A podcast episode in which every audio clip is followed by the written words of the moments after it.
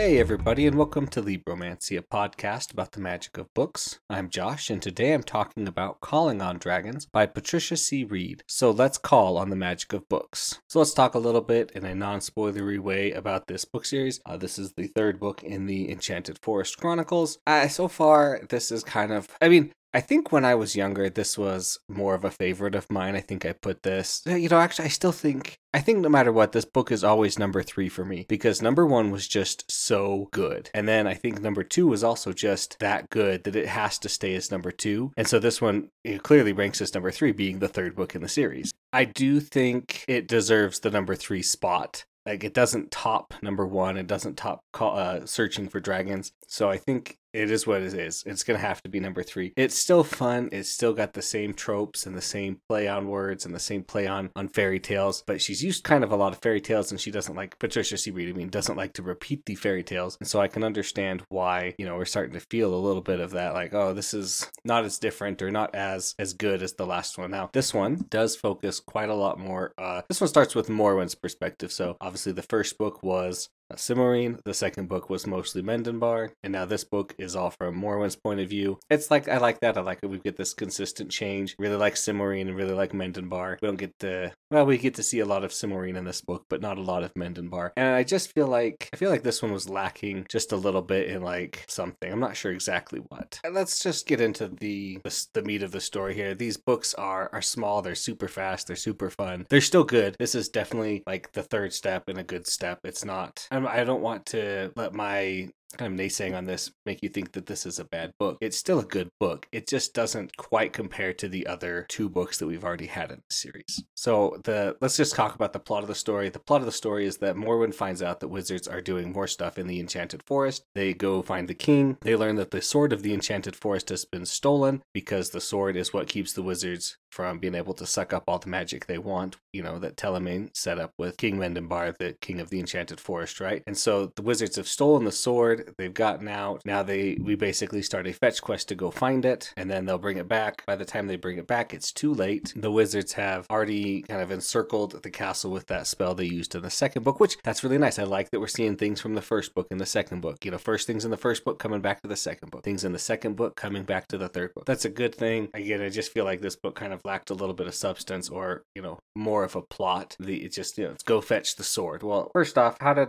the king not notice the sword was missing. I mean, that seems like something you'd want to keep on track of, but if you're not too worried about wizards, and you know, it hasn't been that long since they've been married, since they just kicked all the wizards out, so maybe a year max. Like, just, you know, some of these things just surprised me that they were able to get through. So, you know, Morwen and Telemain and Kazul and Cimorene and uh, Killer and a couple rabbits go on a uh, a journey. They find the sword. They're able to get it. They bring it back. Of course, the they like I said, that shield is in place over the castle. They're not able to get through it, so they just have to wait for Cimorene's child to grow up and use the sword purposefully against it and you know, destroy the sword or destroy the shield so that they can get out, so that Prince Mendanbar can get out. Now, let's talk about some things that were really funny in this one. Of course, these are funny books. They're great. Okay, so first off, you have Old MacDonald had a farm, and he's like, Yeah, my dad used to run the farm, but you can't do things like he did here a pig, there a cow, you know, everywhere sheep, sheep. Like, he even says those like words, and that's just funny because he's like, Yeah, I'm looking to get into the exotic stuff, you know, flying horses and flying this and specialize this. And of course, uh, this is the comedy relief. And the first time I think he was a lot funnier to me. This time he did not. Hmm. I did not enjoy Killer this time. And you may be asking, well, who is Killer? Killer is a rabbit that continuously eats enchanted things because he's an idiot and he's a dumb rabbit. And you can't blame him because he's a rabbit and he's just hungry. But he's a rabbit with a that dyes his hair so that he looks, you know, nice, which is funny in the enchanted forest. But he eats some food that makes him a six foot tall rabbit or seven foot, 11 inches rabbit, a six foot tall, 11 inches rabbit. And Then he eats some cabbage that turns him into a donkey. And then he eats something else that turns him blue. And then he eats some invisible invisible dusk blooming choke vines that turn you insubstantial, right? So he and he grows wings, and he's it's just funny because he's always like, "I'm hungry." I'm scared. And it's like, well, yes, you are a rabbit. Like, and that makes sense. Like, it's a good thing they had him so that they could find out that the wizards were doing something in the forest because that's kind of what sets us all off. It's really funny what happens to him in the end, but just throughout, he was so whiny and so cry. I didn't remember it quite as much that he was such a kind of a whiner about it the whole time. But he's there. It's so funny. And then let's talk a little bit about Arona Michael Lear Grinogian Grinogian Vamist, the man with the column. That's basically what it is. He's got like a news column and he's like, I'm here to tell you that you're not a witch with one black cat, then you're not a witch at all. And I am all for traditional magic and I'm just a huge jerk because I want things to be exactly how they have always been and, and I don't like change. And that's that's basically his platform. Like it has to be a traditional magic or I'm gonna get the people against you. And yeah, he's such a jerk. It's such a meanie. I use stronger language, but I don't know. I don't want to use any right now. So it's hilarious what they do to him in the end. They end up moving the enchantments to Arona Vamist. I'm not going to say his full name every time. That's crazy. So he gets turned into a, oh, and he floats. He also floats six inches off the ground. So he's a floating six foot, uh, six and a half, seven foot tall donkey with wings that's bright blue. And then she, they teleport him back to his hometown. Maybe he can go join Old McDonald. It's pretty funny. Yeah, I love the way, you know, with every book they talk about that, doing things the proper way and sticking to tradition. And there's nothing wrong with doing things a certain way. It's that you know, you stick to it, and it's like, why do princesses eat babies and dragons? Neither of them are useful. It's like we've never eaten princesses, we've never eaten babies. Like, why would we want to do this? Somebody got the wrong idea, somebody published it, somebody put it out there, and it spread and spread and spread until it's widespread and tradition. Uh, we get uh, we get the story of Rapunzel and you know being actually being Rachel, that people would just get her name wrong, and they'd say, you know, let down your chair because there was a chair you would let, run out, and instead of let down your hair, pretty funny. I really like that uh, at the end, Kaz was like, yeah, we uh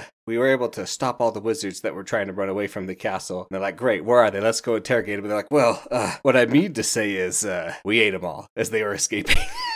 and it's just like, oh, oh, you ate all the wizards. What about Zemenar, the you know, the head wizard? Kaz was like, yep, I ate him myself. Like he did not stick around because I ate him. It's just hilarious and funny at that time because they're like, we need all this information, and they're like, nope. I love that Telemain comes up with a new way to uh, melt wizards, so you don't have to carry around a bucket of soapy water, which is a really nice thing. It's very effective. I'm glad this little progression kind of happened. Uh, and the code word for that is uh, Arglefraster. That's just hilarious to me that you go you, point at him and say Arglefraster or think it really hard. That's really funny. So I, really do think that Patricia C. Wrede is an amazing writer. She's able to like definitely write this and weave these fairy tale stories into her own and make them unique. Again, like I said, the story is just basically a long fetch quest. I didn't really enjoy that. I loved getting more Morwen's attitude. I loved seeing the cat's attitude because the cats are talking and only Morwen can understand them. And I love that we only get her cat side of the story, or like her cat side of the talking, because we can't understand what other cats are saying, right?